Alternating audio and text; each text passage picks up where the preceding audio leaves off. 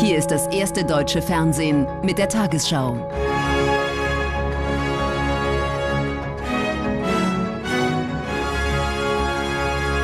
Heute im Studio Susanne Daubner.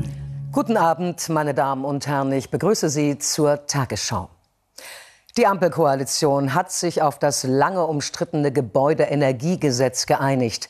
Danach bleibt es im Kern dabei, dass neue Heizungen vom 1. Januar 2024 an zu 65% mit erneuerbaren Energien betrieben werden müssen.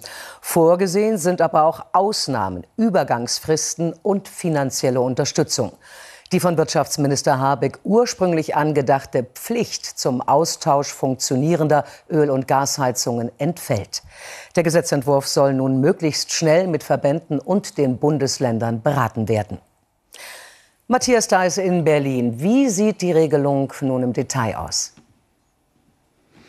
Nun, in der Tat, es gibt jetzt einen geeinten Kabinettsentwurf, hören wir aus Regierungskreisen. Wer ab dem 1. Januar eine neue Heizung einbauen will, muss sich demnach für ein Modell entscheiden, das zu 65% mit erneuerbaren Energien betrieben wird. In der Regel sind das Wärmepumpen. Kaputte Heizungen können unbegrenzt repariert werden. Ist keine Reparatur mehr möglich, kann für eine Übergangsfrist von bis zu 3 Jahren eine neue Gasheizung eingebaut werden. Diese muss nach Ablauf der Übergangsfrist aber ausgetauscht oder umweltfreundlich ergänzt werden. Geht bei Wohnungs- oder Hausbesitzern über 80 Jahren die selbstgenutzte Heizung kaputt, müssen diese nicht auf klimafreundliches Heizen umstellen. Und wer wie viel Förderung für seine neue Heizung bekommen wird, das muss noch geklärt werden. Über das Gesetzesvorhaben war ja in der Ampel viel gestritten worden. Wer hat sich denn nun durchgesetzt? Nun, die Lösung ist ein Kompromiss. Die Bundesregierung verzichtet auf die ursprünglich geplante Austauschpflicht ganz alter Heizungen. Die Grünen werden sich freuen, dass es im Kern bei der geplanten Umstellung auf klimafreundliches Heizen bleibt. Dass künftig auch Wasserstoffheizungen erlaubt sind, das war der FDP wichtig.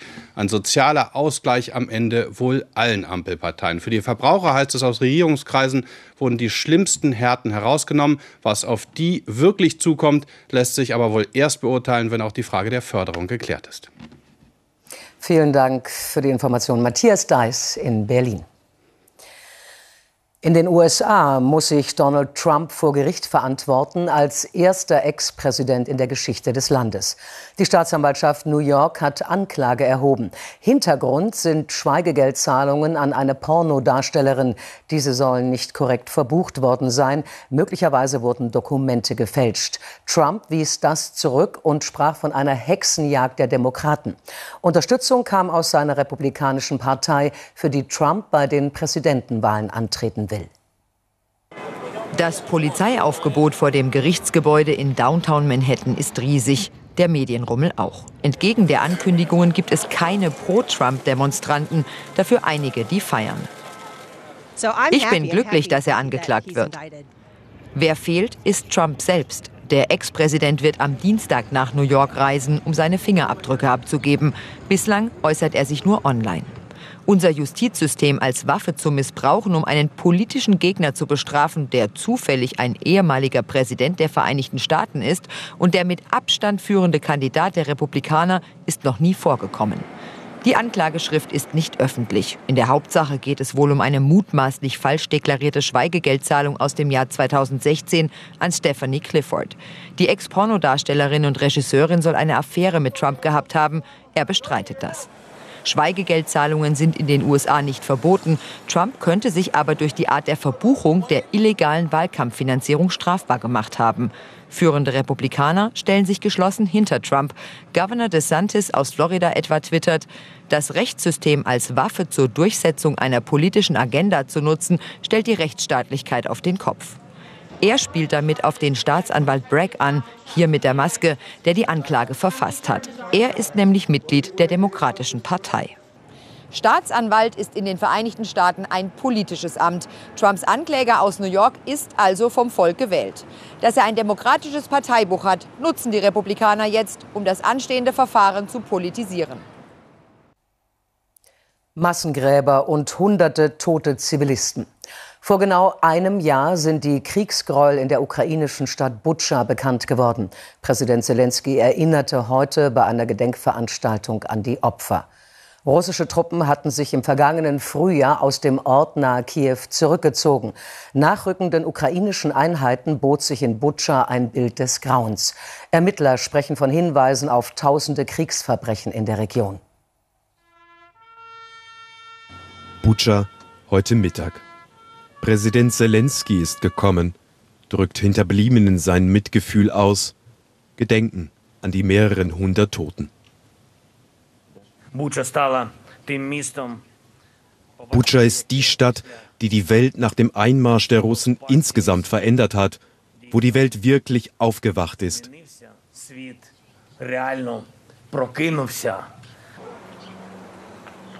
Zahlreiche Tote, teils mit verbundenen Händen.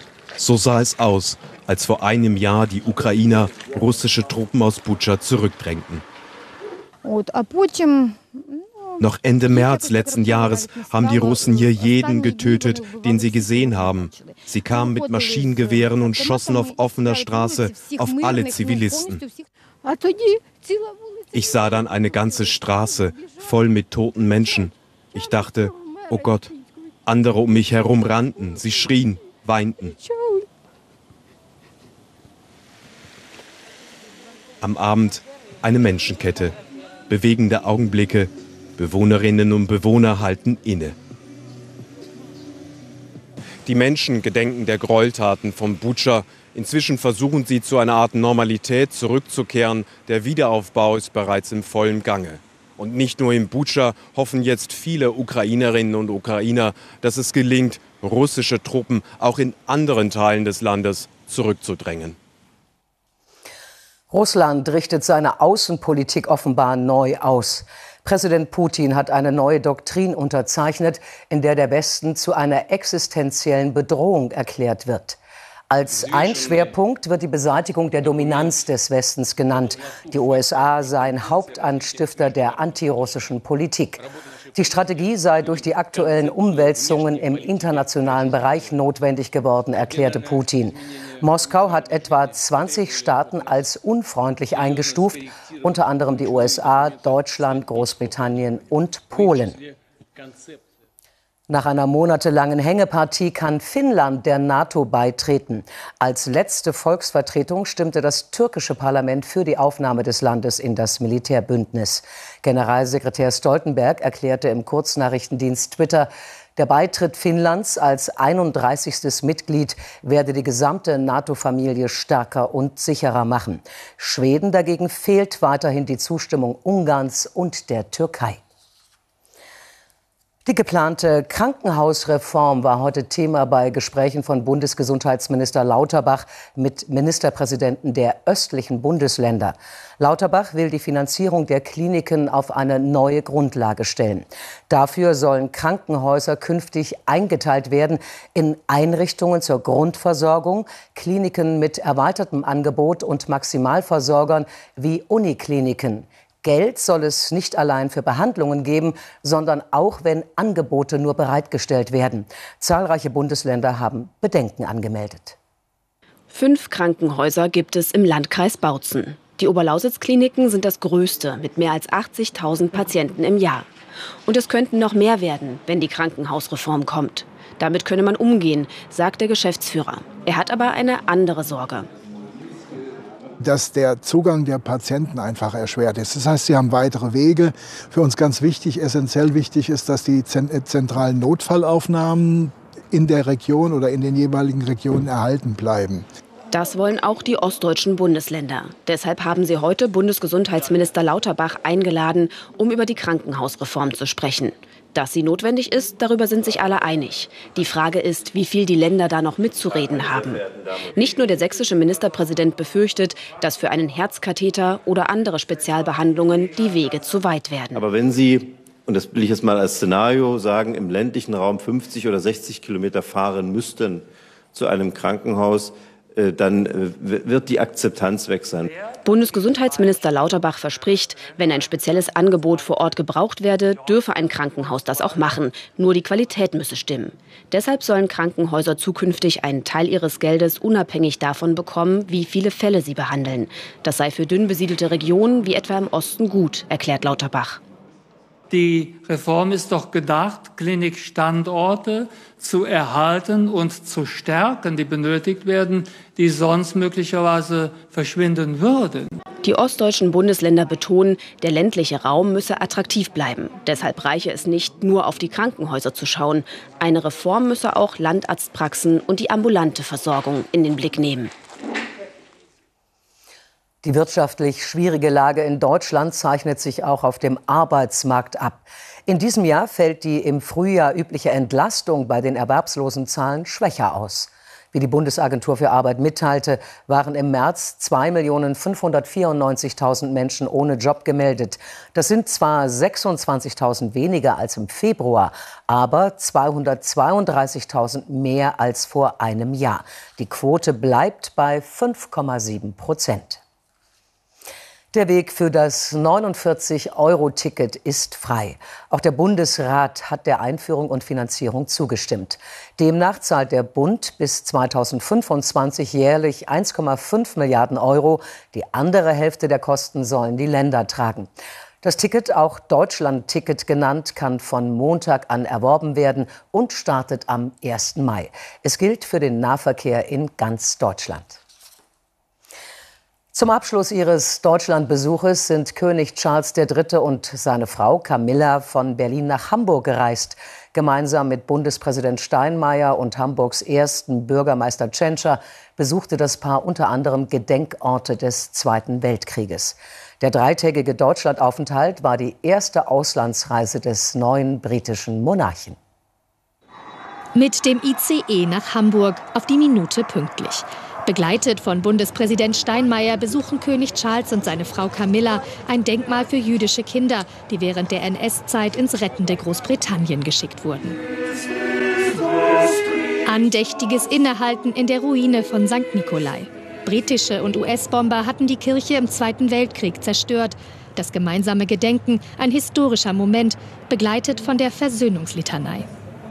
An diesem besonderen Ort des Gedenkens stehen wir in Gemeinschaft mit den Menschen an so vielen Orten der Welt, die im Angesicht von Gewalt und Krieg für Versöhnung und Frieden eintreten. Vor dem Rathaus harren Tausende im Regen aus, um dem Königspaar nahe zu sein. Und das nimmt sich Zeit. Ich habe gesagt, welcome to Hamburg, und er hat sich bedankt. Mir ist kein Ton rausgekommen, als er mir die Hand geschüttelt hat. Ich war so unter Schock. Hand geben und Blumenstrauß überreichen, also alles, was ich wollte, hat sich erfüllt. Nach einem gemeinsamen Auftritt auf dem Rathausbalkon besucht Camilla eine Grundschule mit Schwerpunkt Englisch. So I have two dogs.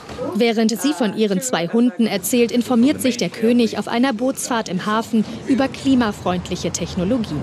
Zum Abschied eine Party der britischen Botschaft. Mit Musik, viel Händeschütteln und einem Bier. Es gab leichte Momente auf diesem dreitägigen Staatsbesuch. Aber vor allem das Gedenken an der einst von alliierten Bombern zerstörten Kirche St. Nikolai hat viele hier in Hamburg berührt. Die erste Auslandsreise von König Charles hat nach den Unstimmigkeiten des Brexit die Verbundenheit zwischen Deutschland und dem Vereinigten Königreich in den Vordergrund gerückt. Und nun die Wettervorhersage für morgen, Samstag, den 1. April. Tiefer Luftdruck beschert uns morgen wolkenreiches, regnerisches und teilweise windiges Wetter. Heute Nacht ist es meist wolkenverhangen und gebietsweise regnet es, mitunter auch kräftig. Der Tag beginnt im Südosten mit Wolkenlücken, sonst bleibt es meist bedeckt und verbreitet fällt teilweise kräftiger Regen.